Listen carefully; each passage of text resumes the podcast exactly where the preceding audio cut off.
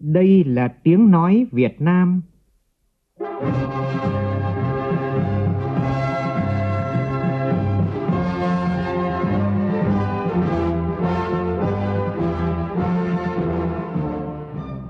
là tiếng nói Việt Nam, phát thanh từ Hà Nội, thủ đô nước Cộng hòa xã hội chủ nghĩa Việt Nam.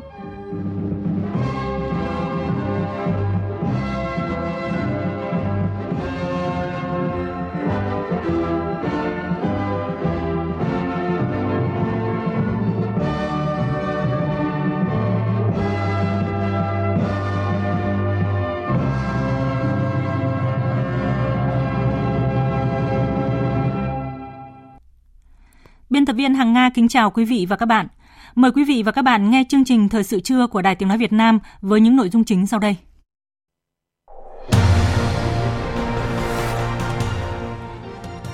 Các hoạt động du xuân sản xuất đầu năm rộn ràng khắp các địa phương. Năm 2019, ngành du lịch đặt mục tiêu đón 103 triệu lượt khách, trong đó có 18 triệu lượt khách quốc tế và xa hơn nữa sẽ đưa Việt Nam trở thành cường quốc du lịch của thế giới.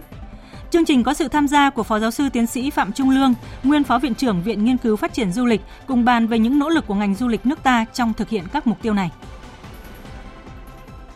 Nhiều gia đình Việt Kiều ở Ai Cập đã thành công trong việc dạy con em tiếng Việt để ngôn ngữ và bản sắc văn hóa đất mẹ không bị lãng quên.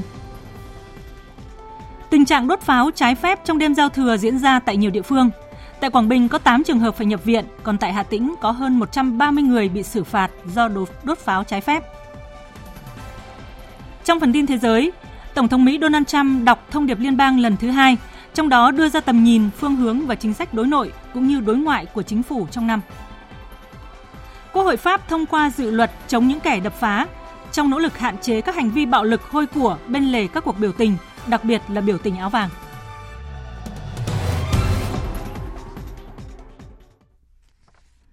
Thưa quý vị và các bạn, từ nhiều năm nay, Mỗi độ đầu xuân, chùa Bái Đính tại xã Gia Sinh, huyện Gia Viễn, tỉnh Ninh Bình đón hàng chục nghìn Phật tử, du khách thập phương đến chiêm bái, du xuân mỗi ngày. Việc thung lũng hoa chùa Bái Đính mở cửa đón khách ngay ngày đầu tiên của Tết kỷ hợi 2019 đã thu hút lượng khách lớn tham quan. Sáng nay, thung lũng hoa Bái Đính nằm trong quần thể chùa Bái Đính đã tưng bừng đón hàng nghìn du khách. Đây được coi là vườn hoa lớn nhất của tỉnh Ninh Bình với nhiều loại hoa đặc sắc, với chủ đề lễ hội hoa xuân, sắc hoa muôn màu. Phóng viên Nguyễn Hằng đang có mặt tại thung lũng Hòa, Bái Đính đưa tin. Xin mời chị Nguyễn Hằng. Thưa quý vị và các bạn, à, hôm nay thì là ngày à, thứ hai Tết kỷ hợi và sáng sớm thì hàng nghìn du khách đã đi lễ chùa đầu năm à, ở chùa Bái Đính. thời tiết hôm nay thì rất là nắng giáo và thuận lợi cho người dân đi lễ chùa và du xuân. À, những ngày đầu xuân kỷ hợi thì du khách đến vãn cảnh và lễ Phật ở chùa Bái Đính thì được cái trải nghiệm cái lễ hội hoa xuân lần đầu tiên được tổ chức tại uh, quần thể văn hóa tâm linh chùa Bái Đính. Uh, trong cái khuôn viên rộng gần 15 hecta thì uh, lễ hội uh, Hoa Xuân uh, chùa Bái Đính được chia làm hai khu vực. Thưa chị uh, Hồ Thu Phương, uh, thành viên của ban tổ chức uh, lễ hội Hoa Xuân Bái Đính 2019. À, thưa chị là cái không gian lễ hội Hoa Xuân này thì vì sao chúng ta lại chọn chủ đề tôn vinh uh, di sản văn hóa Việt Nam ạ? Xin kính chào các à, quý vị nghe đài. À, tại lễ hội Hoa Xuân năm nay lần đầu tiên tổ chức tại cung lũng hoa Bái Đính của trong khuôn viên khu văn hóa tâm linh của Bái Đính. Thì chúng tôi đã chọn chủ đề là tôn vinh các cái di sản văn hóa Việt Nam. Thì lý do rằng là đây là một cái chủ đề mà nó là cái gốc rễ của văn hóa của chúng ta. Và ở đây thì tất cả các cái không gian trưng bày hoa hoa lan và các loại hoa tết của Việt Nam thì đều bám theo cái mạch về văn hóa Việt Nam để thể hiện và truyền tải có thể có những không gian như không gian Phật giáo không gian về văn hóa nông nghiệp không gian về các cái um, tắm hoa nghệ thuật không gian Tết Việt hay là các không gian về các loại hình văn hóa nghệ thuật khác thì cũng đều đi theo cái việc là tôn vinh tôn vinh cái các cái di sản văn hóa của Việt Nam. Và trong đấy đặc biệt là nhấn mạnh đến các di sản văn hóa của UNESCO công nhận như là di sản của thắng cảnh danh thắng Tràng An và di sản của Bái Đính. À, thưa quý vị và các bạn, lễ hội à, Hoa Xuân Bái Đính 2019 thì bắt đầu mở cửa vào ngày à, mùng 1 Tết và sẽ khai hội chính thức vào ngày mùng 6 Tết. À, xin cảm ơn phóng viên Nguyễn Hằng.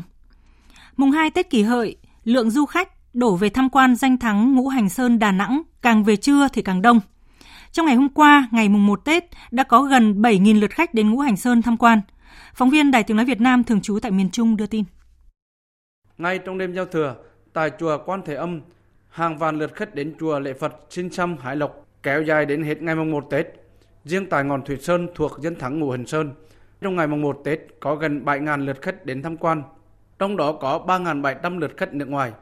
Ban quản lý khu dân thắng Ngũ Hành Sơn đã miễn giảm phí tham quan cho hơn 1.000 lượt khách là trẻ em, đạo hữu, người già lên chùa lễ Phật đầu xuân. Ông Nguyễn Văn Hiền, trưởng ban quản lý khu dân thắng Ngũ Hành Sơn, thành phố Đà Nẵng cho biết, sau khi được công nhận là di tích quốc gia đặc biệt, lượng khách đến tham quan dân thắng nguồn Sơn tăng lên rõ rệt. Chính quyền thành phố Đà Nẵng đang triển khai lập quy hoạch tổng thể bảo tồn tôn tạo và phát huy giá trị của di tích dân thắng này. Phố cũng chỉ đạo cho các sở ngành liên quan rồi một sẽ tham mưu sẽ có cái hội thảo chuyên đề có cái quy hoạch tổng thể của cái quốc gia đặc biệt.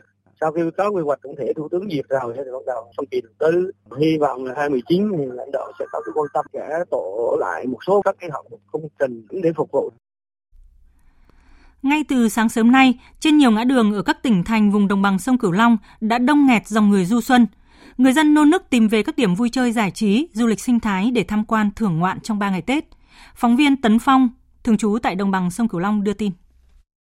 Tại đường Hoa Xuân Cần Thơ, nằm trên đường Võ Văn Tần và Nguyễn Thái Học, ngay trung tâm thành phố Cần Thơ, từ sáng sớm đã có đông đảo người dân ở Cần Thơ và các tỉnh lân cận tìm về thưởng ngoạn. Xe mô tô và ô tô đậu kính các bãi và bên đường với chiều dài hơn 300 mét, trang trí hơn 80.000 giỏ chậu hoa tươi với nhiều chủng loại khác nhau, được lấy từ các làng hoa ở Cần Thơ, Sa Đéc, Bến Tre và Đà Lạt.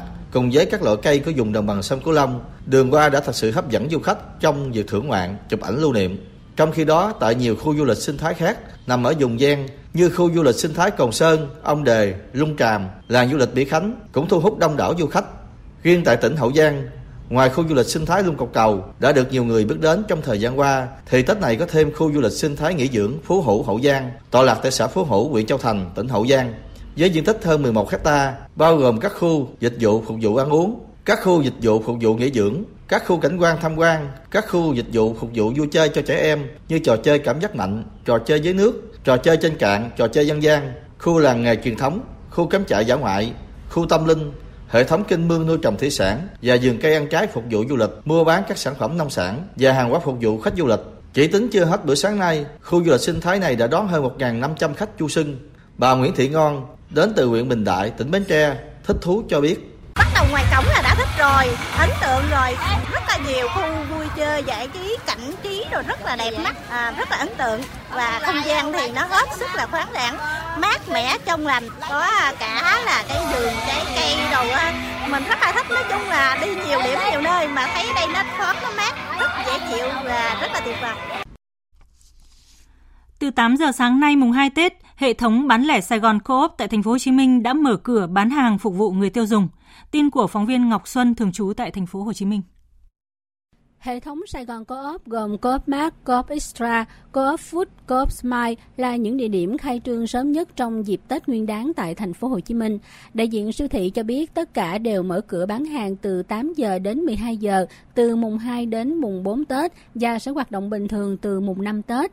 Tại một số điểm siêu thị, cửa hàng, các mặt hàng bày bán trong ngày hôm nay, mùng 2 Tết khá đầy đủ chủng loại, nhất là gà làm sạch, trái cây, các loại thực phẩm nấu chín để người tiêu dùng có thể bổ sung lương thực trong những ngày Tết. Các mặt hàng bình ổn vẫn duy trì về số lượng và giá cả, riêng gà làm sẵn giảm giá từ 20 đến 30%. Theo ghi nhận tại hệ thống siêu thị của ốp sáng nay, phần lớn khách hàng đến mua gà làm sẵn để cúng trong những ngày Tết. Các loại rau củ trái cây cũng là mặt hàng bán chạy hơn cả trong ngày đầu tiên mở cửa mùng 2 Tết. Nhiều người cho biết họ chọn đi siêu thị mua thực phẩm trong dịp Tết để yên tâm hơn về chất lượng, vừa an toàn vệ sinh, tươi ngon, vừa đảm bảo giá cả bình ổn. Thưa quý vị và các bạn, tiết xuân ấm áp, cây cối đâm chồi nảy lộc hứa hẹn những vụ mùa bội thu Vui xuân đón Tết, nhiều nông dân ở xã Mai Lâm, huyện Đông Anh, thành phố Hà Nội vẫn không quên sản xuất vụ đông xuân 2018-2019. Phóng viên Trần Long phản ánh. Lo xong mâm cỗ cúng tổ tiên, cô Đỗ Thị Hợp, người dân ở thôn Du Nội tranh thủ thời gian ra thăm mạ, cũng như tưới nước cho rau cải, cải cúc. Cô Hợp cho biết do gieo mạ muộn nên cả cánh đồng phải tới chừng 17-18 âm lịch mọi người mới cùng nhau đi cấy. Cháu thấy nhiều nhà khoảng tầm cỡ mùng 8 là bắt đầu họ cấy được rồi mà. Không, mùng 8 là họ gieo mạ sớm cho ạ. À vâng. Nồi nuôi để cho cô tưới. Khi mà đi cấy thì có đông đảo bà con xung quanh đây đi cấy cùng lúc không cô? Ô, nó lúc bắt đầu làm nó cày bừa cả cánh đồng mà, cả cánh đồng cùng cấy. Nhưng mà như thời tiết năm nay thì những cây rau lúa có hy vọng là sẽ được một mùa bội thu không cô? Nếu mà theo thời tiết ấm như này thì là mạ mon là được. Nhưng mà trong mấy ngày Tết này ấm này là rau lúc này là nó lồm, kiểu lúc này nó rét quá không lên được. Như núi mùi kia kìa, người kia kìa. Như vậy là nó ấm này vào một tuần là nó, nó lên thì đâm là lên tốt quá. Đâm là mình bán, thu hoạch là đâm là mất tiền. Nóng ruột không biết mạ non phát triển có vấn đề gì hay không, chị Nguyễn Thị Hanh ở thôn Lộc Hà, xã Mai Lâm cũng ra thăm đồng ngay khi ngơi việc nhà. Chị Hanh cho hay, chị cũng như bà con trong thôn đã gieo mạ trà xuân muộn và khoảng mùng 8 Tết, tức 12 tháng 2 dương lịch, mọi người sẽ cùng nhau cấy lúa. Đất Lộc Hà của chúng tôi nó là vùng chiêm nên là chúng tôi phải cấy sớm hơn là so với các đồng khác hơn đất khác. Mùng 8 mà người ta bừa ruộng mà có nước đủ nước là chúng tôi xuống đồng cấy rồi. Hoa đài người ta gọi đi cấy là phải cấy hết. Các con cháu đi chơi Tết, cô Tạ Thị Tình ở thôn Thái Bình xã Mai Lâm ra đồng làm cỏ, chuẩn bị trồng ngô ngoài phần đất lúa. Cô Tạ Thị Tình cho hay mạ đang phát triển rất tốt nên cũng mong lúa vụ xuân này sẽ được mùa. Cô mong cái lúa má tốt thuận buồm xuôi gió cô cứ được mùa được lấy hai tạ rưỡi mà xào là cô nhiều thóc là cô sướng. Theo bà Trịnh Thị Dung, bí thư chi bộ thôn Thái Bình, thôn có hơn 600 hộ dân, hộ nào cũng sản xuất nông nghiệp. Thực hiện đúng chỉ đạo của xã, huyện, bà con đều tập trung vào trà xuân muộn với các giống lúa tám xoan Bắc Hương số 9. Theo kế hoạch thì ngày 12 tháng 2, tức tới mùng 8 âm lịch, bà con nhân dân thôn Thái Bình sẽ đồng loạt đi cấy. Hiện tại, các loại rau, rau gia vị đang mang lại thu nhập khả quan cho người dân. Do đó, các hộ trồng rau, ngay cả những ngày Tết vẫn hoạt động sản xuất. Chúng tôi sống bằng nghề nông là chính, thế mà chủ yếu là cây hoa màu, cây rau màu cho nên là mùng 2 họ đã cũng đã ra đồng để tưới rồi. Vì những cái rau này nó cần rất là nhiều nước, nếu mà không có nước là nó cằn nó không lên được. Mùa mưa lũ năm 2018, huyện Sinh Hồ, tỉnh Lai Châu chịu tổn thất nặng nề về người và tài sản – Tuy nhiên, với sự hỗ trợ của nhà nước, sự chung tay của các tổ chức cá nhân, các nhà hảo tâm, cùng với sự đoàn kết tương trợ lẫn nhau, người dân nơi đây đã dần khôi phục nhà cửa và sản xuất, từng bước ổn định cuộc sống. Xuân này, bà con đã có một cái Tết đủ đầy hơn. Phóng viên Khắc Kiên thường trú tại khu vực Tây Bắc có bài Xuân ấm lòng người dân vùng lũ Sìn Hồ. Mời quý vị và các bạn cùng nghe. Gia đình anh Giàng A Trinh là một trong 28 hộ dân ở bản Sáng Tùng, xã Tà Ngảo, huyện Sinh Hồ, bị mất toàn bộ nhà cửa và tài sản sau một đêm lở núi trong đêm xảy ra vào hồi tháng 6 năm 2018. Ngay sau khi xảy ra thiên tai, gia đình anh và bà con dân bản đã được chính quyền và các đoàn thể địa phương hỗ trợ san ủi mặt bằng tại bản mới để dựng nhà.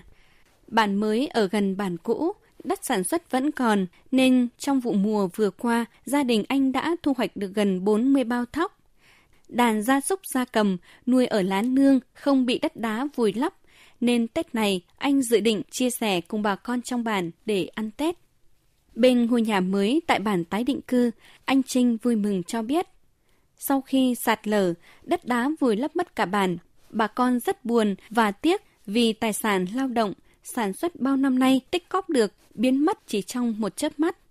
Nhờ sự hỗ trợ của cộng đồng, chỉ trong thời gian ngắn, người dân trong bản đã có nhà để ở. Bản mới tuy còn nhiều khó khăn, nhưng đến nay đã có đường bê tông về tận nhà, trường học tại bản và các công trình nước sinh hoạt kiên cố. Tết này, bà con cũng được nhà nước quan tâm hỗ trợ nên không còn lo thiếu Tết nữa. Anh Giàng A Trinh nói. Bảng mình à, bị sạt lở như thế thì có vài hộ làn nương lúa nó bị sạt lở hết rồi. Thóc lúa bây giờ là có nhà nước rất là quan tâm thì nó cũng tả ăn được. Nèm nhà ở bây giờ bà con nó cũng ổn định một tí rồi. Chuẩn bị quần áo nọ kia cho các cháu. Tết này thì nhà nước quan tâm một tí cũng ổn định thì bà con sẽ ăn được cái Tết. Xã Tàng Hảo là địa phương bị thiệt hại nặng nề trong đợt mưa lũ hồi tháng 6 năm ngoái. Đến nay, các hộ dân đã cơ bản ổn định đời sống tại nơi ở mới và được hưởng đầy đủ các điều kiện để định cư như điện, đường, trường, trạm. Ngoài ra, chính quyền địa phương cũng đặc biệt quan tâm tới đất sản xuất của các hộ dân và đưa các dự án cây con giống mới vào để tạo việc làm và thu nhập cho người dân. Ông Sùng A Bình, Chủ tịch Ủy ban Nhân dân xã Tà Ngảo, huyện Sìn Hồ cho biết. Tất cả các hộ gia đình mà bị sạt lở đất nó di chuyển vào cái nơi an toàn và nó có nhà cửa ổn định còn về cơ sở vật chất thì đang thực hiện cái tuyến đường nội bản, đang xây dựng điểm lớp học mầm non tại bản và nhà văn hóa đã được đầu tư khang trang. Các hộ gia đình đã được à, huyện chi trả các cái chế độ chính sách theo quy định là hỗ trợ cho bà con nhân dân ăn Tết kịp thời. Các hộ gia đình cũng đã cơ bản chuẩn bị được đầy đủ các cái nhu yếu phẩm cần thiết để cho Tết này. Trong đợt mưa lũ hồi tháng 6 năm ngoái, huyện Sìn Hồ có tới 18 người chết và mất tích. Gần 500 hộ dân phải di chuyển đến nơi an toàn, trong đó có gần 100 hộ bị lũ cuốn trôi hoặc đất đá vùi lấp mất nhà. Nhiều hộ dân ở các bản tại các xã Tà Ngào, Nậm Cha, Làng Mô, Chăn Nưa phải di chuyển gấp đến nơi an toàn. Sau mất mát đau thương do thiên tai gây ra, người dân vùng lũ ở huyện biên giới Sìn Hồ, tỉnh Lai Châu đã trở lại cuộc sống ổn định đời thường. Không khí đón xuân đang tràn ngập khắp các bản làng tái định cư khi cùng với những nỗ lực của người dân, sự chung tay, góp sức của cả cộng đồng đang làm ấm lòng người dân vùng lũ nơi đây. Tết này tại Bệnh viện Đa khoa tỉnh Bắc Cạn có khoảng hơn 200 bệnh nhân phải đón Tết trên giường bệnh. Nhưng cả người bệnh và người nhà bệnh nhân đều cảm thấy ấm lòng khi nhận được sự động viên, quan tâm, chăm sóc tận tình của các y bác sĩ nơi đây. Ghi nhận của cộng tác viên Công Luận, thường trú tại khu vực Đông Bắc. Nhập viện từ ngày 27 Tết do tai biến mạch máu não, đến hôm nay, ông Nông Đức Quyền, thôn Nà Cọ, xã Đông Viên, huyện Trợ Đồn mới có thể ngồi dậy nói chuyện. Dù phải đón Tết tại bệnh viện, nhưng ông Quyền vẫn vui khi hàng ngày bên cạnh việc thăm khám, các y bác sĩ thường xuyên hỏi thăm, động viên ông an tâm điều trị và với bớt nỗi buồn phải đón Tết xa gia đình. Hôm nào cũng thế, có đội ngũ y bác sĩ đi qua các phòng kiểm tra hết. Tôi thấy rất là chú đáo. Tôi yên tâm ăn Tết ở huyện thôi. Còn anh Hoàng Hữu Tùng, người nhà chăm sóc bệnh nhân Mao Hoàng Trúc đang điều trị căn bệnh viêm phổi cấp cũng yên tâm hơn khi nhận được sự quan tâm của các bác sĩ bệnh viện. Anh chị em là hàng ngày đêm kiểm tra liên tục cho nên là nó nhiều bệnh nhân khỏe lên là cũng là nhờ cái sự quan tâm đó. Và cái thuốc là một phần đó nhưng mà cái sự quan tâm của anh chị em đây nó cả đêm hôm khuya qua thấy người ta ho cái là sang và thế nào ông? Ấm áp tình người và tinh thần trách nhiệm đó là cảm nhận chung của tất cả bệnh nhân tại bệnh viện đa khoa tỉnh Bắc Cạn trong những ngày này bác sĩ Đinh Thị Đầm trưởng khoa hồi sức tích cực và chống độc chia sẻ trong những ờ, ngày Tết ấy thì đặc thù của khoa hồi sức tích cực và bác sĩ hồi sức tích cực nói riêng là không quản ngại Tết lễ bởi vì đã bệnh hồi sức là ngày Tết, ngày lễ với ngày thường là như nhau. Theo bác sĩ chuyên khoa 2 Đoàn Mạnh Lâm, Phó Giám đốc phụ trách Bệnh viện Đa khoa tỉnh Bắc Cạn, khoảng 200 trường hợp buộc phải điều trị tại bệnh viện trong những ngày Tết đều là những trường hợp bệnh nặng và phần nhiều có hoàn cảnh khó khăn, xa nhà. Do đó, bên cạnh việc tăng cường bố trí cán bộ trực chuyên môn, các cán bộ y bác sĩ cũng được yêu cầu thường xuyên thăm hỏi, động viên người bệnh. Bác sĩ Đoàn Mạnh Lâm cho rằng đó cũng là cách để chia sẻ với người bệnh những lo lắng, khó khăn và giúp họ an tâm điều trị. Đối với người bệnh thì à, chúng tôi cũng động viên, à, chia sẻ và cũng nhắc nhở cán bộ công nhân viên chức của chúng tôi là thường xuyên phải chăm lo cũng như là à, theo theo dõi sát các cái diễn biến của bệnh để có cái thái độ xử trí kịp thời đảm bảo người bệnh được ờ, điều trị tốt nhất trong cái dịp Tết Nguyên đán này. Cùng với sự quan tâm, chăm chút của các bác sĩ đối với người bệnh trong những ngày Tết, lãnh đạo Ủy ban Nhân dân tỉnh Bắc Cạn cũng thăm, tặng quà, động viên bệnh nhân đang điều trị tại bệnh viện. Nhiều bệnh nhân có hoàn cảnh khó khăn cũng đã nhận được quà Tết từ các nhà hảo tâm, giúp họ ấm lòng hơn khi phải đón Tết xa nhà. Nhân dịp Tết kỷ hợi, Đại sứ đặc mệnh toàn quyền nước Cộng hòa xã hội chủ nghĩa Việt Nam tại Cộng hòa Italia Nguyễn Thị Bích Huệ đã tới tham dự các hoạt động Tết cổ truyền Việt Nam do lãnh sự danh dự Việt Nam phối hợp với Phòng Thương mại Italia Việt Nam tổ chức tại Torino và Hội nhịp cầu văn hóa Việt Nam Italia chủ trì tại Bologna. Các hoạt động diễn ra trong bầu không khí ấm áp, đậm đà bản sắc văn hóa dân tộc Việt Nam, với các tiết mục văn nghệ như múa lân rồng, bà chúa thượng ngàn, múa quạt, hát quan họ cây trúc sinh, nhảy sạp, thu hút được sự quan tâm của chính quyền sở tại, đông đảo bà con Việt Kiều và bạn bè thân thiết Italia. Khách đến tham dự đều được mời thưởng thức các món ăn truyền thống của Việt Nam như nem, bánh trưng, phở, giò lụa. Chính quyền vùng Piemonte, thành phố Torino, cũng như chính quyền vùng Emilia Romagna và thành phố Modena đều cử đại diện lãnh đạo tham dự và phát biểu, thể hiện sự quan tâm sâu sắc đối với cộng đồng người Việt tại Italia và mong muốn thúc đẩy hợp tác giữa các địa phương này với Việt Nam. Đại sứ Nguyễn Thị Bích Huệ bày tỏ lời cảm ơn chân thành tới cộng đồng người Việt đã luôn nỗ lực giữ gìn quảng bá bản sắc văn hóa dân tộc, góp phần đưa Việt Nam hiện diện gần gũi hơn với người dân Italia và ngược lại. cảm ơn chính quyền sở tại quan tâm tới cộng đồng người Việt và hợp tác giữa Việt Nam với Italia, nhấn mạnh ưu tiên công tác trong nhiệm kỳ của mình là thúc đẩy hợp tác kinh tế, thương mại, văn hóa du lịch giữa Việt Nam với các địa phương của Italia, đặc biệt là quan hệ hợp tác giữa tỉnh Bình Dương với vùng Emilia Romagna và giữa thành phố Hồ Chí Minh với Torino. Trong chuyến công tác này, đại sứ Nguyễn Thị Bích Huệ cũng đã làm việc với phòng thương mại Italia Việt Nam, trao quyết định bổ nhiệm tại lãnh sự danh dự Việt Nam tại Torino, đến thăm và làm việc với công ty Pininfarina, công ty thiết kế mẫu ô tô cho VinFast và tổ hợp công viên ẩm thực Fico nơi cung cấp chuỗi các sản phẩm nông nghiệp của Italia từ sản xuất lên bàn ăn, hướng tới mục tiêu tổ chức các hoạt động giao lưu quảng bá các sản phẩm nông nghiệp Việt Nam tại Italia. Dạy tiếng Việt cho con em thực sự là bài toán rất khó với nhiều gia đình Việt Kiều, nhất là ở những cộng đồng ít người Việt Nam như Ai Cập. Nhưng không vì vậy mà các cháu không biết tiếng Việt. Dù không có trường lớp dạy tiếng Việt, nhưng nhiều chị em Việt Kiều ở Ai Cập đã thành công trong việc dạy con em tiếng Việt để ngôn ngữ, bản sắc văn hóa đất mẹ không bị lãng quên. Phóng viên Đài Tiếng Nói Việt Nam thường trú tại Ai Cập phản ánh. Thấy tiếng Việt thế nào so với các ngôn ngữ khác? Hơi khó. Khi mẹ nói Julie có hiểu nhiều không? Khi mà mẹ nói chuyện thì Julie hiểu được nhiều. Uh, Julie có yêu tiếng Việt. Cháu chào chú. Chú chào con, con có thể nói được tiếng Việt không? Có ạ. À. Con hai với chị Louis nhé. Con có bé bé nó đầu can tre đi con rồi mẹ những câu nói giản đơn, lời hát êm dịu đó là của các cháu con em Việt Kiều tại Ai Cập. Julie, 16 tuổi, Louis, 8 tuổi, không chỉ hiểu những lời mẹ nói mà các cháu còn có thể nói, đọc và viết được tiếng Việt, tiếng Pháp và cả tiếng Anh. Chị Tạ Thị Quỳnh Vân, chồng quốc tịch Pháp chia sẻ, tiếng Việt là bản sắc của dân tộc Việt Nam và chị muốn các con của mình biết tiếng Việt để có thể giữ được truyền thống và các mối quan hệ với gia đình ở Việt Nam. Theo chị Tạ Thị Quỳnh Vân, việc dạy tiếng Việt cho các con phải có sự kiên trì.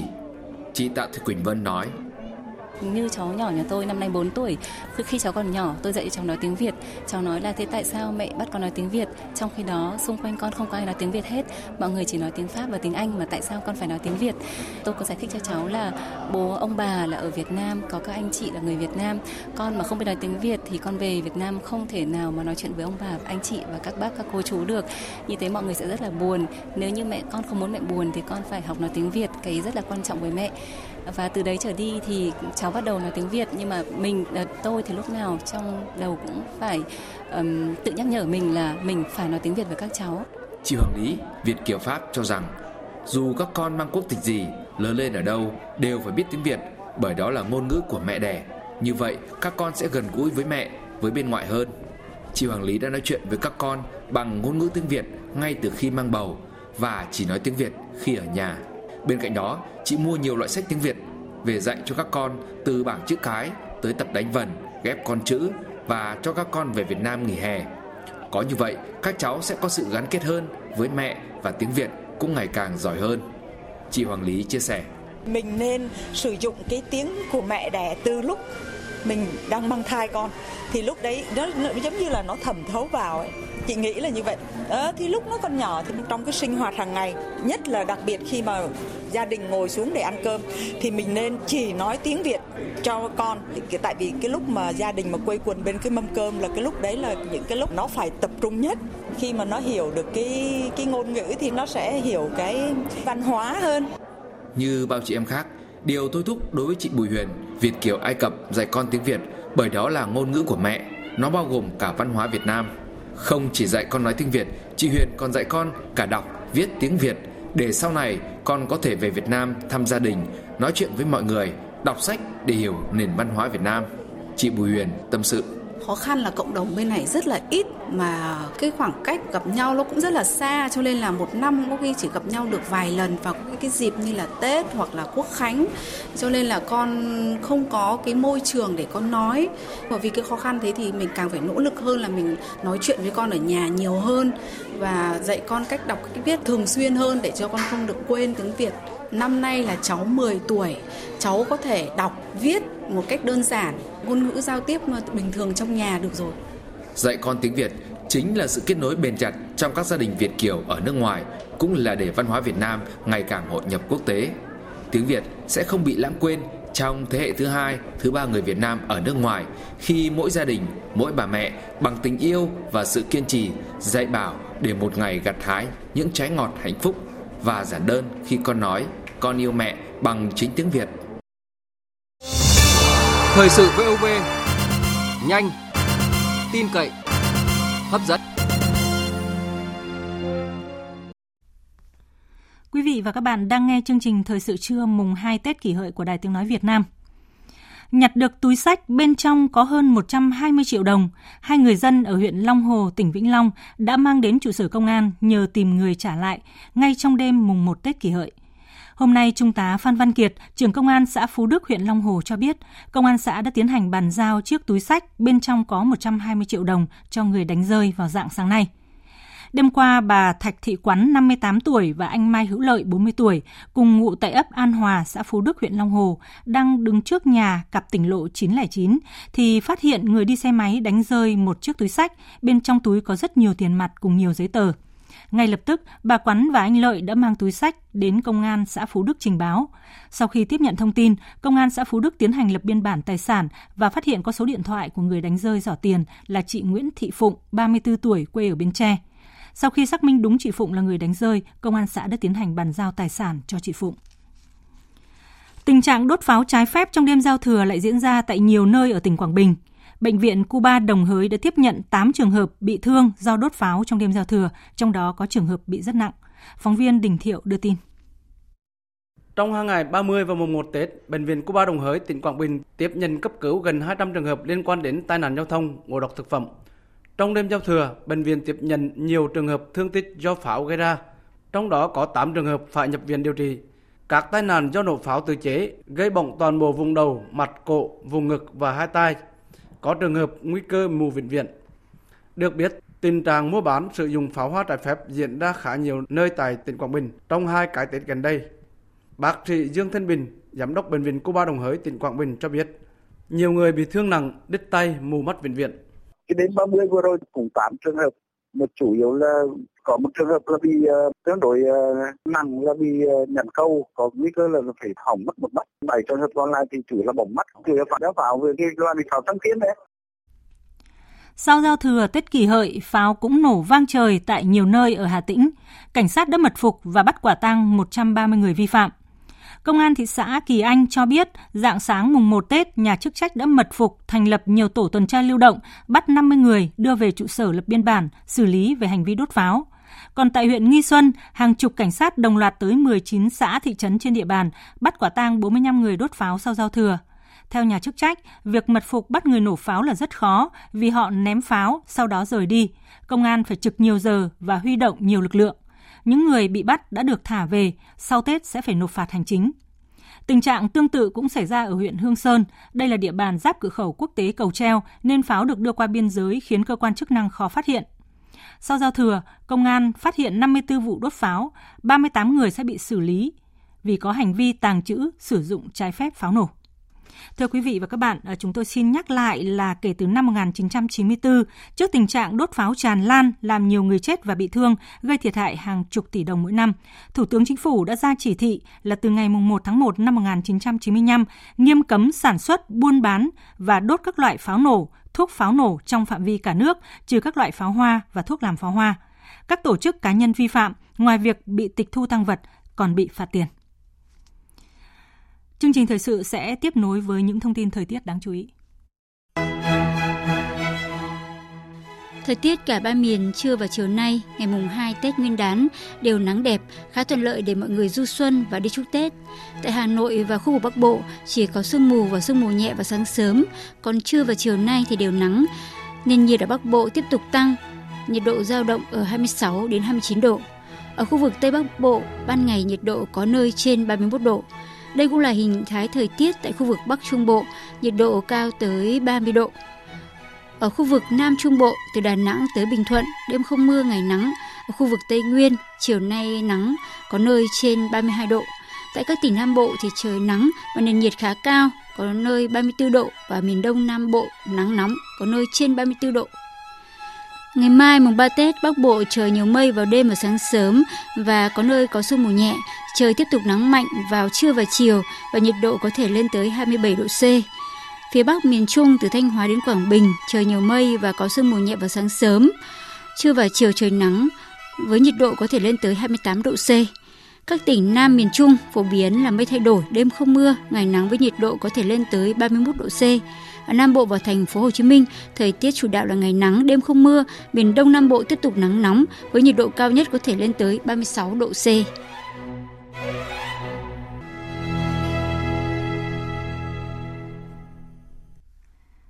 Chuyển sang phần tin quốc tế, Tổng thống Mỹ Donald Trump sáng nay theo giờ Việt Nam đã đọc thông điệp liên bang trước Quốc hội Mỹ. Không nằm ngoài dự đoán, trong khoảng thời gian 90 phút, nội dung thông điệp kêu gọi đoàn kết trong Quốc hội để cùng đưa nước Mỹ đạt được những thành tựu lớn hơn trong thời gian tới. Phạm Huân, phóng viên thường trú Đài Tiếng Nói Việt Nam tại Mỹ đưa tin.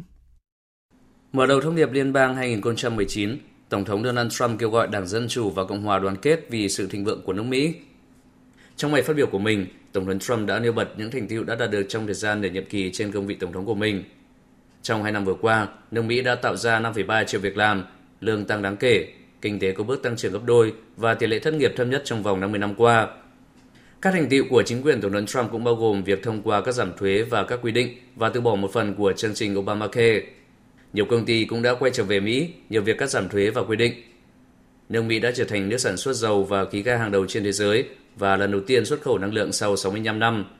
Trong bài phát biểu của mình, ông Trump cũng tự hào nhấn mạnh Mỹ có lực lượng quân đội mạnh nhất trên thế giới. Tổng thống Trump dành nhiều thời gian để nói về vấn đề an ninh biên giới. Ông kêu gọi Đảng Dân Chủ và Cộng hòa đoàn kết nhằm đối phó với cuộc khủng hoảng khẩn cấp quốc gia trong bối cảnh Quốc hội chỉ còn 10 ngày nữa để thông qua một dự luật ngân sách cho chính phủ nhằm bảo vệ an ninh biên giới phía nam nước Mỹ. Theo ông Trump, đây là lúc Quốc hội Mỹ cần cam kết chấm dứt tình trạng nhập cư trái phép và xử lý các băng đảng ma túy và tình trạng buôn lậu ma túy và buôn bán người trái phép. Ông Trump nhấn mạnh rằng vấn đề biên giới Việt Nam là mối đe dọa đối với sự an toàn, an ninh và tài chính của người dân Mỹ và việc xây dựng một hệ thống nhập cư bảo vệ tính mạng và công việc của người dân Mỹ là một trách nhiệm đạo đức. Tổng thống Trump nhắc lại đề xuất của chính quyền của ông đối với Quốc hội nhằm chấm dứt cuộc khủng hoảng ở biên giới phía Nam, bao gồm tăng cường hỗ trợ nhân đạo, tăng cường nhân viên an ninh biên giới và các thiết bị công nghệ, phát hiện thuốc phiện tại cửa khẩu, cũng như một bức tường để đảm bảo an ninh biên giới. Ông khẳng định ông sẽ xây dựng một bức tường biên giới với Mexico và bức tường này sẽ là một bức tường thép thông minh, chiến lược và có thể nhìn qua được. Nội dung tiếp theo đó là cuộc chiến thương mại với Trung Quốc và ông Trump cho biết đang tìm cách đạt được một thỏa thuận nhằm chấm dứt tình trạng nước này đánh cắp sở hữu trí tuệ của Mỹ, giảm thâm hụt thương mại song phương và bảo vệ việc làm của nước Mỹ. Ông Trump cũng đề cập tới thỏa thuận tự do thương mại Bắc Mỹ và mong muốn Quốc hội Mỹ sớm thông qua thỏa thuận thương mại mới giữa Mỹ, Canada và Mexico. Ông Trump cũng kêu gọi Quốc hội thông qua dự luật thương mại hai chiều của Mỹ. Qua đó, Mỹ sẽ đáp trả tương tự nếu bị các nước khác áp thuế nhập khẩu một cách không công bằng. Một số nội dung khác trong thông điệp liên bang của ông Trump đó là tiếp tục giảm giá thuốc cho người dân, cuộc chiến chống dịch HIV và tỷ lệ ung thư ở trẻ nhỏ. Một nội dung khác của thông điệp liên bang của ông Trump là bảo vệ an ninh quốc gia Mỹ. Ông Trump nhấn mạnh việc ngân sách cho quốc phòng đã tăng đáng kể từ 700 tỷ đô la lên 716 tỷ đô la trong năm 2019, đồng thời yêu cầu các nước đồng minh NATO cùng tăng ngân sách quốc phòng. Ông Trump tuyên bố do Nga liên tục vi phạm hiệp ước các lực lượng hạt nhân tầm trung nên Mỹ chính thức rút khỏi hiệp ước này. Theo ông Trump, Mỹ có thể hoặc không đàm phán lại một thỏa thuận mới mà có thể bao gồm Trung Quốc hoặc một vài nước khác. Ông Trump nhấn mạnh Mỹ tiếp tục thúc đẩy hòa bình trên bán đảo Triều Tiên và cho biết ông sẽ gặp lãnh đạo Triều Tiên Kim Jong-un tại Việt Nam trong hai ngày 27 và 28 tháng 2. Ngoài ra, ông Trump cũng đề cập tới Venezuela và Trung Đông trong chính sách đối ngoại của mình, qua đó nhấn mạnh các cuộc chiến của Mỹ sẽ không phải là mãi mãi. Kết thúc bài phát biểu, Tổng thống Trump kêu gọi các thành viên Quốc hội cùng đoàn kết, gạt bỏ các bất đồng để đưa nước Mỹ đạt được các thành tựu to lớn hơn trong thời gian tới. Phát ngôn viên của Ủy ban châu Âu Margaritis Ginat cho biết, Thủ tướng Anh Theresa May ngày mai sẽ đến Bruxelles gặp Chủ tịch Ủy ban châu Âu Jean-Claude Juncker để bàn về vấn đề nước Anh rời khỏi Liên minh châu Âu, còn gọi là Brexit, trong bối cảnh bản thỏa thuận ly dị bị Quốc hội Anh bác bỏ, làm dấy lên nỗi lo ngại ngày càng tăng về một Brexit không thỏa thuận. Ông Sinat lưu ý, Quốc hội Anh đã có một loạt các cuộc bỏ phiếu. Đây là cơ sở để Thủ tướng Anh trình bày với Liên minh châu Âu về những ý tưởng tiếp theo. Đồng thời, ông cũng đảm bảo rằng bà May sẽ được tiếp đón để tiếp tục thảo luận. Và hôm nay, Chủ tịch Ủy ban châu Âu Jean-Claude Juncker và Chủ tịch Hội đồng châu Âu Donald Tusk cũng sẽ hội đàm với Thủ tướng Ireland Leo Varadkar về vấn đề biên giới Ireland. Trong nỗ lực hạn chế các hành vi bạo lực phá hoại tài sản công, đốt phá xe hơi, đập phá các cửa hàng và hôi của bên lề các cuộc biểu tình, đặc biệt là biểu tình áo vàng đang xảy ra tại Pháp, Quốc hội nước này đã thông qua dự luật có tên gọi là Luật chống những kẻ đập phá. Trong ngày hôm qua, vẫn có khoảng 300.000 người áo vàng biểu tình trên toàn nước Pháp. Phóng viên Huỳnh Điệp, cơ quan thường trú Đài tiếng nói Việt Nam tại Pháp đưa tin. Dự luật chống những kẻ đập phá của chính phủ Pháp nhằm mục đích phòng ngừa, ngăn chặn các hành vi bạo lực bên lề các cuộc biểu tình và trừng phạt những người có các hành vi này. Một số biện pháp cụ thể trong dự luật này là cho phép lực lượng cảnh sát kiểm tra đồ đạc cá nhân của những người có mặt tại địa điểm biểu tình và các khu vực lân cận, lục soát các phương tiện như xe hơi nhằm mục đích phát hiện các vũ khí có thể được sử dụng để tiến hành các hoạt động đập phá và bạo lực, thiết lập trước một danh sách những người có khả năng gây bạo lực, đập phá, cấm những người này tham gia biểu tình. Bên cạnh đó là phạt tiền lên tới 15.000 euro và phạt tù tới một năm đối với các trường hợp vi phạm. Dự luật này của chính phủ Pháp đang vấp phải nhiều chỉ trích khi có nhiều ý kiến cho rằng các điều khoản trong dự luật hạn chế quyền tự do của công dân Pháp. Ngay cả một công đoàn của cảnh sát Pháp cũng cho rằng các biện pháp này thường được áp dụng trong tình trạng khẩn cấp, không nên để những trường hợp đặc biệt trở thành những quy định pháp luật. Tuy nhiên, chính phủ Pháp khẳng định dự luật này không nhằm mục tiêu gì khác ngoài việc đảm bảo quyền biểu tình của người dân. Bộ trưởng Nội vụ ông Christophe Castaner nhấn mạnh. Trật tự công cộng được thể hiện qua các lực lượng an ninh, những người duy nhất có quyền sử dụng vũ lực. Vũ lực phải được quy định rõ ràng, phải được chuẩn bị và phải được sử dụng phù hợp. Tôi đề nghị các nghị sĩ, chúng ta phải hỗ trợ lực lượng an ninh sử dụng hiệu quả vũ lực. Nhiệm vụ cơ bản của họ là đảm bảo an ninh công cộng. Đây không phải là luật nhằm giải quyết tình huống mà là một luật có ý nghĩa lâu dài. Đây không phải là luật nhằm chấn áp mà nhằm mục đích bảo vệ quyền biểu tình của người dân. Dự kiến dự luật chống những kẻ đập phá của chính phủ Pháp sẽ được trình thượng viện vào tháng 3 tới. Nếu thượng viện thông qua, luật này sẽ có hiệu lực trong vài tháng tới. Cảnh sát Nigeria cho biết các tay súng đã giết hại 26 người trong các vụ tấn công tại bang Zamfara phía tây bắc nước này. Theo một người phát ngôn của cảnh sát, 15 người đã bị giết hại trong các vụ tấn công xảy ra tại 6 ngôi làng thuộc khu vực Mada hôm 4 tháng 2. Có 7 người khác bị bắt cóc trong các vụ tấn công này nhưng sau đó đã được thả. Ngoài ra, 11 người đã bị những phần tử có vũ trang giết hại trong một vụ tấn công xảy ra ở làng Batona thuộc huyện Bukuyum. Cảnh sát cho rằng vụ tấn công tại Mada có thể là nhằm trả thù vụ giết hại 7 người chăn nuôi gia súc du mục xảy ra trước đó tại khu vực này. Tuy nhiên, theo một người phụ trách chăn nuôi gia súc ở khu vực Mada, những kẻ tấn công muốn cướp bầy gia súc và bắt cóc người dân để đòi tiền chuộc. Nga thông báo kế hoạch phát triển hệ thống tên lửa mới trước năm 2021 nhằm phản đối việc Mỹ rút khỏi hiệp ước các lực lượng hạt nhân tầm trung. Tổng thống Nga Vladimir Putin trước đó cũng thông báo quyết định ngừng tuân thủ hiệp ước với các lực lượng hạt nhân tầm trung ngay sau khi Mỹ thông báo không tuân theo các nghĩa vụ với INF hôm 2 tháng 2 vừa qua.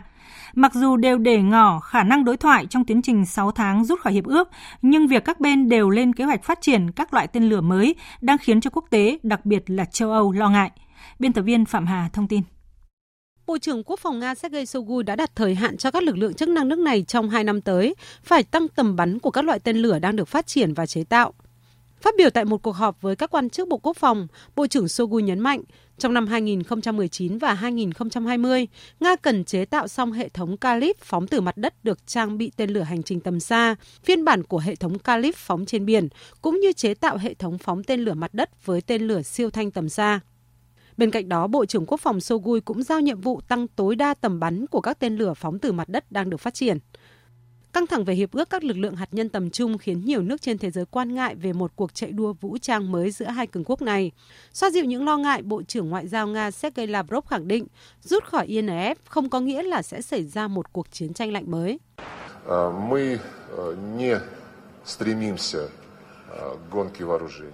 Chúng tôi không cố gắng để làm gia tăng một cuộc chạy đua vũ trang vốn đã xảy ra trong thời kỳ chiến tranh lạnh. Tổng thống Putin đã nhiều lần nhấn mạnh điều này. Tuy nhiên, Nga cũng sẽ sử dụng các phương tiện kỹ thuật và quân sự để phản ứng lại các mối đe dọa do Mỹ đặt ra với việc nước này rút khỏi INF.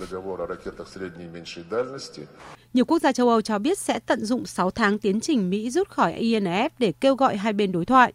Thủ tướng Đức Angela Merkel khẳng định chính phủ Đức sẽ sử dụng thời hạn thông báo 6 tháng để tiếp tục duy trì các cuộc đàm phán với Nga về hiệp ước INF. Chile tuyên bố tình trạng thảm họa tại ba khu vực đang bị tàn phá nặng nề do các đợt cháy rừng lớn, khiến hai người thiệt mạng và hơn 9.500 hecta đất bị hủy hoại. Quyền Bộ trưởng Nội vụ Rodrigo Ubila cho biết việc tuyên bố tình trạng thảm họa tại các khu vực Biobio, La Araucanía và Los Rios sẽ mở đường cho các lực lượng vũ trang tham gia vào các nỗ lực cứu hộ nhằm kiểm soát các đám cháy rừng lớn. Ông Ubila cảnh báo nhiệt độ cao, gió mạnh trong khi độ ẩm thấp là những yếu tố chính khiến đám cháy lan nhanh.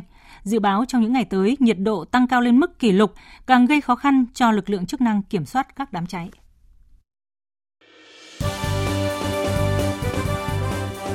Thời sự tiếng nói Việt Nam Thông tin nhanh Bình luận sâu Tương tác đa chiều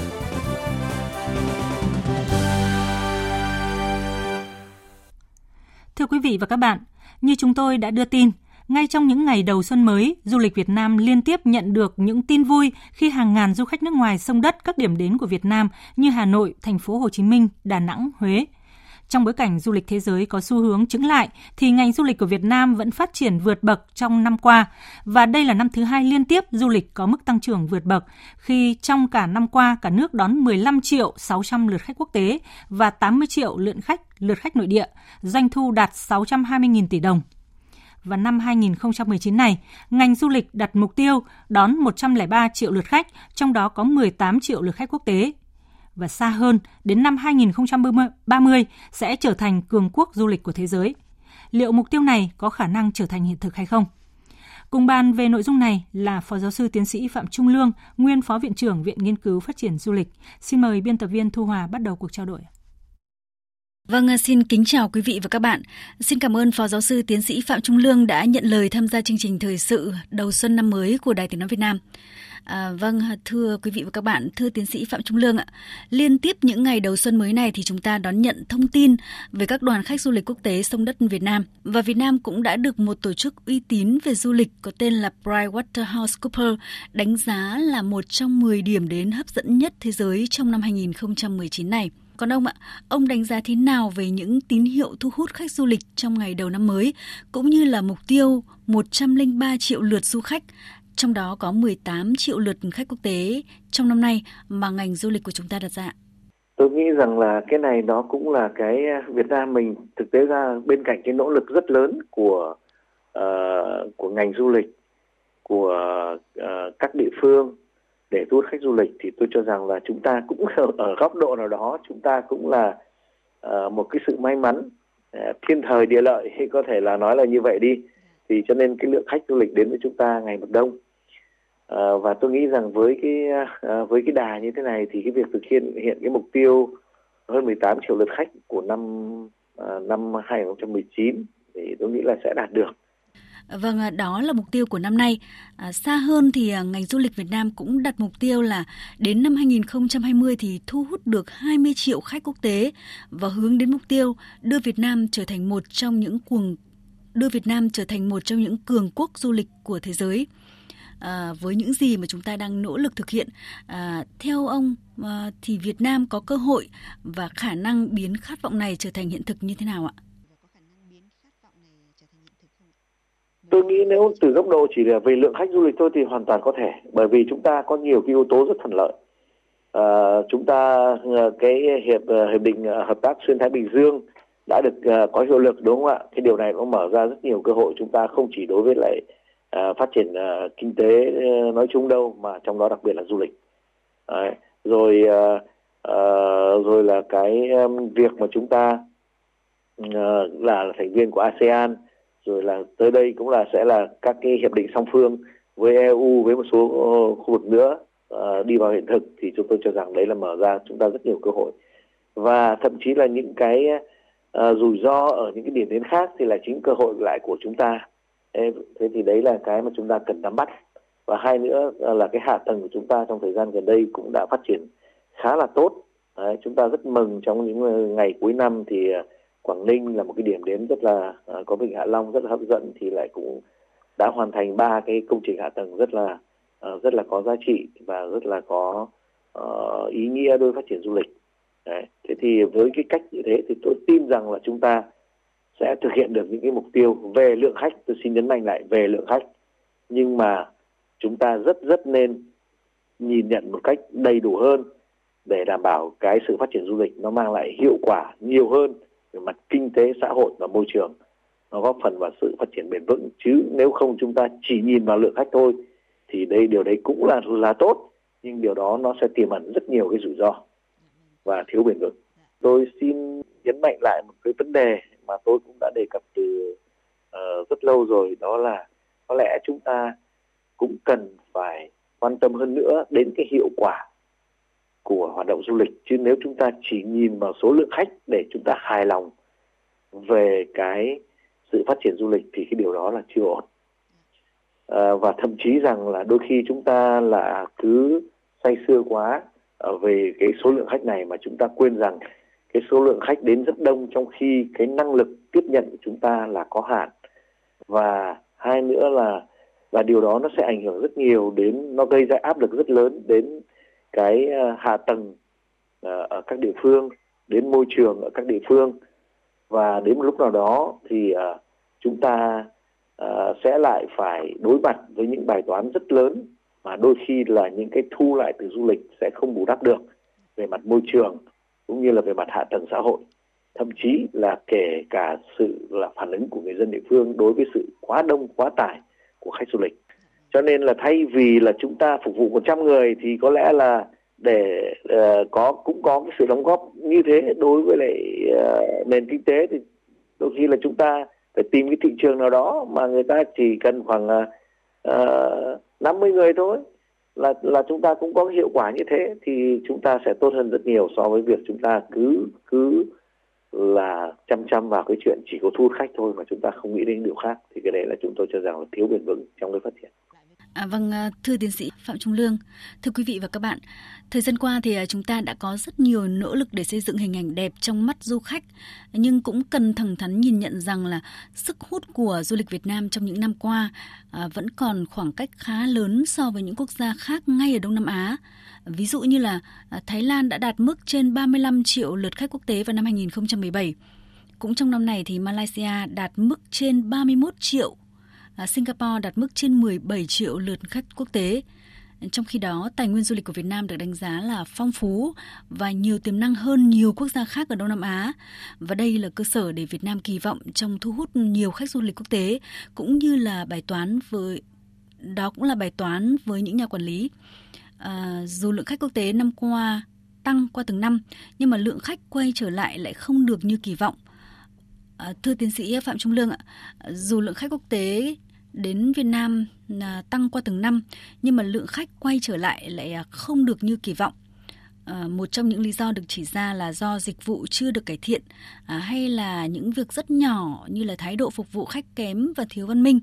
À, những vấn đề này theo ông cần được nhận thức và thay đổi như thế nào từ việc quản lý cho đến ý thức người dân để mà cái lượng khách quốc tế quay trở lại Việt Nam nhiều hơn cũng như là việc thu hút khách quốc tế đến với Việt Nam nhiều hơn ạ? Cái điều này thì à, cũng đã được đề cập từ rất lâu rồi.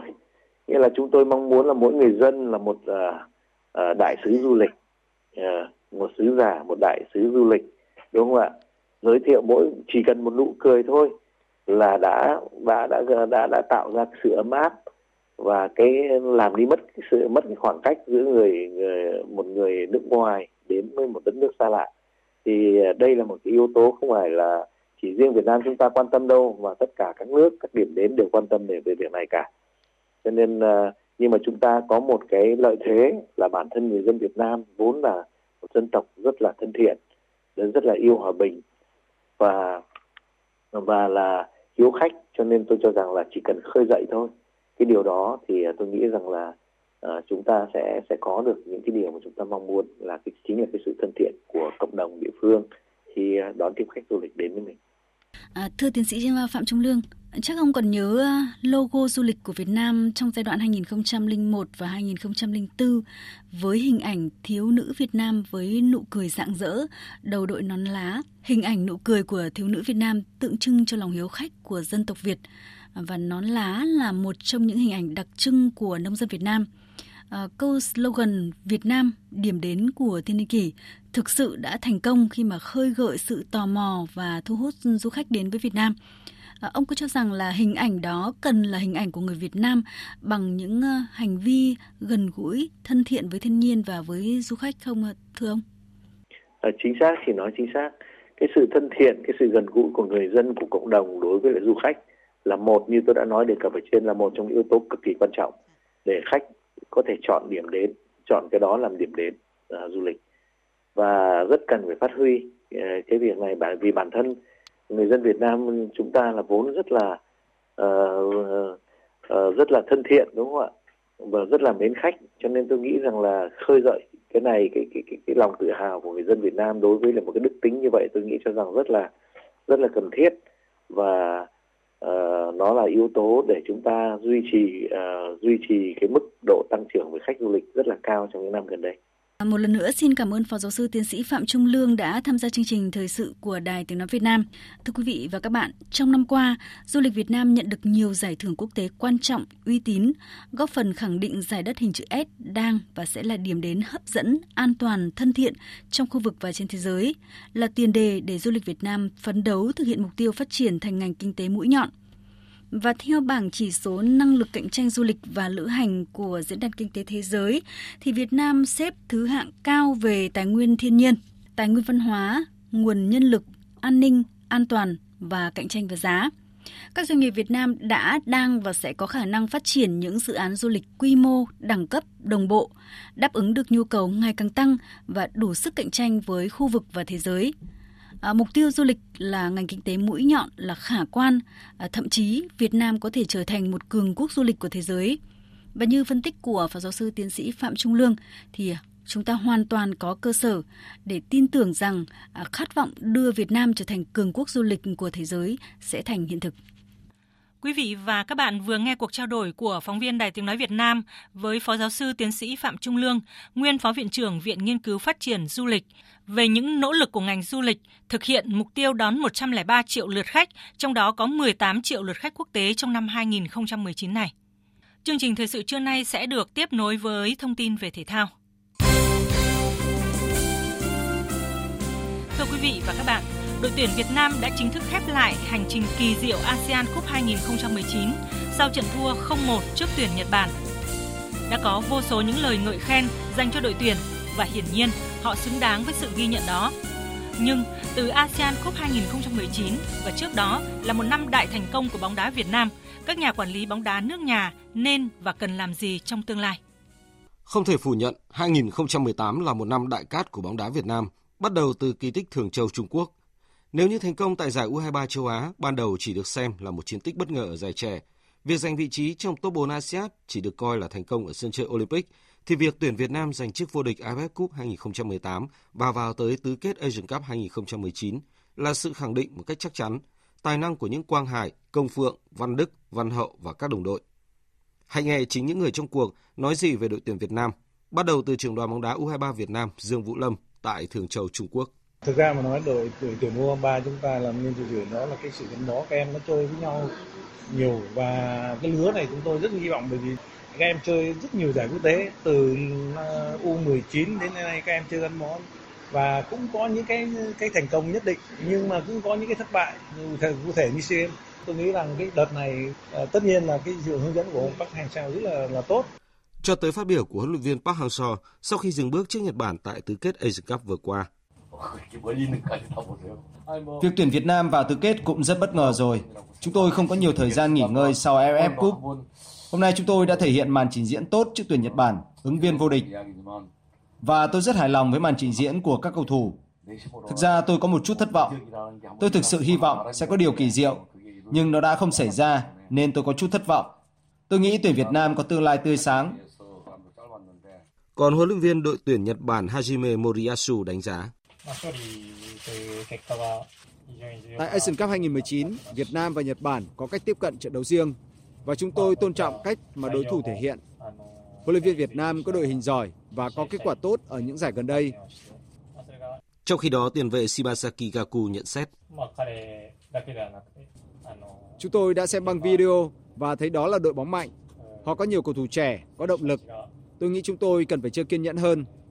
Tuyển Việt Nam chơi tốc độ và cũng thể hiện chất lượng kỹ thuật tốt, nhất là trong những tình huống chuyển trạng thái từ phòng ngự sang tấn công Tuy nhiên, để thành công của đội tuyển Việt Nam được duy trì bền vững, các nhà quản lý bóng đá Việt Nam còn nhiều việc phải làm trong tương lai, bắt đầu từ điểm xuất phát như phát biểu sau của huấn luyện viên Park Hang-seo. Tôi không trông chờ đội có thể làm được những điều đã đạt được trong một năm qua. Đó thực sự là điều kỳ diệu. Đó là trải nghiệm tốt cho các cầu thủ. Tôi tin các cầu thủ của mình sẽ trưởng thành hơn trong tương lai và hy vọng thành công của các cấp độ đội tuyển sẽ giúp cải thiện cơ sở hạ tầng phục vụ bóng đá, đặc biệt là bóng đá trẻ của Việt Nam trong tương lai. Để có được kỳ tích Thường Châu và nhiều thành công sau đó, cần phải nhắc tới nỗ lực đầu tư cho bóng đá trẻ để tuyến U19 chiến thắng tại giải trẻ châu Á, tích lũy kinh nghiệm tại World Cup U20. Thế nên phát biểu của Phó Chủ tịch VFF phụ trách tài chính Cấn Văn Nghĩa rằng cái trung tâm bóng đá trẻ đây là cái mà chúng ta phải kêu gọi các tổ chức cá nhân và các doanh nghiệp đấy, phải đầu tư để tập trung cho trung tâm bóng đá trẻ của của liên đoàn bóng đá Việt Nam. Vì cái trung tâm bóng đá trẻ nó sẽ là cái cái ngôi nhà của bóng đá Việt Nam. Ở các cái thế hệ các cái tầng tầng lớp lớp cầu thủ đấy, thì tôi cho nó sẽ tốt lên rất nhiều. Thế vì vì trong những năm qua cái này ta ta chưa làm được. Hai phát biểu của Phó Chủ tịch VFF phụ trách chuyên môn Trần Quốc Tuấn các đội tuyển trẻ cần tiếp tục có cái sự đầu tư, tại vì ờ, định hướng liên đoàn bóng đá Việt Nam chỉ có làm bóng đá trẻ một cách tốt nhất thì chúng ta mới hy vọng à, mang lại những cái thành công trong tương lai và ổn định về cái lực lượng. Và cái điều đấy nó đã chứng minh qua cái World Cup U20 sau khi chúng ta được tham dự một giải đấu lớn của thế giới, chúng ta, nhiều cầu thủ chúng ta hiện nay đã khoác áo đội tuyển quốc gia một cách rất là sớm và điều này nó hứa hẹn một cái sự bền vững cho đội tuyển quốc gia cũng như là một sự yên tâm đối với những người làm chuyên môn để chúng ta có những cái ờ, đầu tư cũng như là cái ờ, định hướng ờ, một cách vĩ mô hơn giúp cho bóng đá Việt Nam có một cái sự phát triển một cách đồng bộ kể cả bóng đá phong trào lẫn bóng đá đỉnh cao. Rất xác đáng. Mặt khác cũng cần quan tâm tới việc nâng tầm chất lượng V-League, giải quyết những tồn tại rõ rệt của giải đấu như bạo lực sân cỏ, chất lượng công tác trọng tài, đó cũng là mong mỏi của ông Trần Duy Ly, nguyên quyền chủ tịch VFF năm 2003, hướng về các nhà quản lý bóng đá hiện đại. Phải làm sao nâng cao cái chất lượng của V-League, tức là cái giải vô địch quốc gia thật chuẩn mực và nó tạo tiền đề cho các cầu thủ có cái bệ phóng. Một giải pháp nữa cũng nên được cân nhắc giúp nâng cao chất lượng đội tuyển là xuất ngoại cầu thủ. Đây không phải là vấn đề mới, nhưng mới chỉ dừng lại ở việc cử đội tuyển trẻ đi tập huấn, đấu giao hữu để tích lũy kinh nghiệm. Chúng ta phải tiếp xúc cũng như là à, tranh thủ được cái sự ủng hộ của các nước có cái nền bóng đá phát triển. Vừa qua rất là vui mừng là chúng ta đã có những cái ký kết à, chính thức à, tiếp tục gia hạn cái hợp đồng với Nhật Bản. Với Hàn Quốc chúng tôi cũng đang chuẩn bị, với Qatar và vừa qua thì tại cuộc họp Liên đoàn bóng đá châu Á tại Oman thì chúng tôi cũng đã có những cái cuộc tiếp xúc và cũng đã gặp chủ tịch Iran tại vì chúng tôi cũng xác định Iran là một cường quốc bóng đá của châu Á để để chúng ta có cái sự trao đổi, tập huấn Tuy nhiên nếu Nhật Bản, Hàn Quốc, Australia hay Hà Lan có thể là điểm đến tiềm năng của những văn hậu, Quang Hải, Công Phượng, kế hoạch nằm trong top 8 đội mạnh nhất châu Á một cách bền vững và xa hơn là giành vé dự World Cup hoàn toàn có thể trở thành hiện thực. Chương trình sẽ được tiếp tục với những thông tin thời tiết đáng chú ý. Dự báo thời tiết Phía Tây Bắc Bộ mây thay đổi, chiều nắng, đêm có mưa nhỏ vài nơi, gió nhẹ, đêm trời rét, nhiệt độ từ 18 đến 31 độ, có nơi trên 32 độ. Phía Đông Bắc Bộ, chiều giảm mây trời nắng, đêm nhiều mây, có mưa nhỏ vài nơi, gió Đông Nam đến Nam cấp 2, cấp 3, đêm trời lạnh, nhiệt độ từ 19 đến 29 độ. Các tỉnh từ Thanh Hóa đến Thừa Thiên Huế, phía Bắc chiều giảm mây trời nắng, đêm nhiều mây, có mưa nhỏ vài nơi, phía Nam mây thay đổi, chiều nắng, đêm có mưa vài nơi, gió nhẹ, nhiệt độ từ 20 đến 30 độ. Các tỉnh ven biển từ Đà Nẵng đến Bình Thuận mây thay đổi, chiều nắng, đêm không mưa, gió đông bắc đến đông cấp 2 cấp 3, nhiệt độ từ 21 đến 31 độ. Tây Nguyên mây thay đổi, chiều nắng, đêm không mưa, gió đông bắc đến đông cấp 2 cấp 3, nhiệt độ từ 17 đến 32 độ. Nam Bộ mây thay đổi, chiều nắng, đêm không mưa, gió đông bắc cấp 2 cấp 3, nhiệt độ từ 22 đến 34 độ, riêng miền Đông có nơi trên 34 độ. Khu vực Hà Nội, chiều giảm mây trời nắng, đêm nhiều mây, có mưa nhỏ vài nơi, gió đông nam đến nam cấp 2 cấp 3, đêm trời lạnh, nhiệt độ từ 20 đến 29 độ, có nơi trên 29 độ. Dự báo thời tiết biển đêm nay và ngày mai. Vịnh Bắc Bộ có mưa vài nơi, sáng sớm có nơi có sương mù, tầm nhìn xa trên 10 km giảm xuống dưới 1 km trong sương mù, gió đông nam đến nam mạnh dần lên cấp 4, cấp 5. Vùng biển từ Quảng Trị đến Quảng Ngãi và vùng biển từ Bình Định đến Ninh Thuận không mưa, tầm nhìn xa trên 10 km gió đông bắc cấp 3 cấp 4. Vùng biển từ Bình Thuận đến Cà Mau có mưa rào vài nơi, tầm nhìn xa trên 10 km gió đông bắc cấp 4. Vùng biển từ Cà Mau đến Kiên Giang bao gồm cả Phú Quốc có mưa rào vài nơi, tầm nhìn xa trên 10 km gió đông đến đông nam cấp 3. Khu vực Bắc Biển Đông không mưa, tầm nhìn xa trên 10 km, gió Đông Bắc cấp 4. Khu vực giữa và Nam Biển Đông có mưa rào và rông vài nơi, tầm nhìn xa trên 10 km, gió Đông Bắc cấp 4, cấp 5. Khu vực quần đảo Hoàng Sa thuộc thành phố Đà Nẵng không mưa, tầm nhìn xa trên 10 km, gió Đông Bắc cấp 4, cấp 5. Khu vực quần đảo Trường Sa thuộc tỉnh Khánh Hòa có mưa rào và rông vài nơi, tầm nhìn xa trên 10 km, gió Đông Bắc cấp 4, cấp 5. Vịnh Thái Lan có mưa rào và rông vài nơi, tầm nhìn xa trên 10 km, gió nhẹ. Tới đây chúng tôi xin kết thúc chương trình Thời sự trưa của Đài Tiếng Nói Việt Nam. Chương trình do các biên tập viên Hằng Nga, Lan Anh thực hiện, với sự tham gia của kỹ thuật viên Việt Thái, chịu trách nhiệm nội dung Nguyễn Thùy Vân. Xin kính chào và hẹn gặp lại quý vị trong các chương trình sau.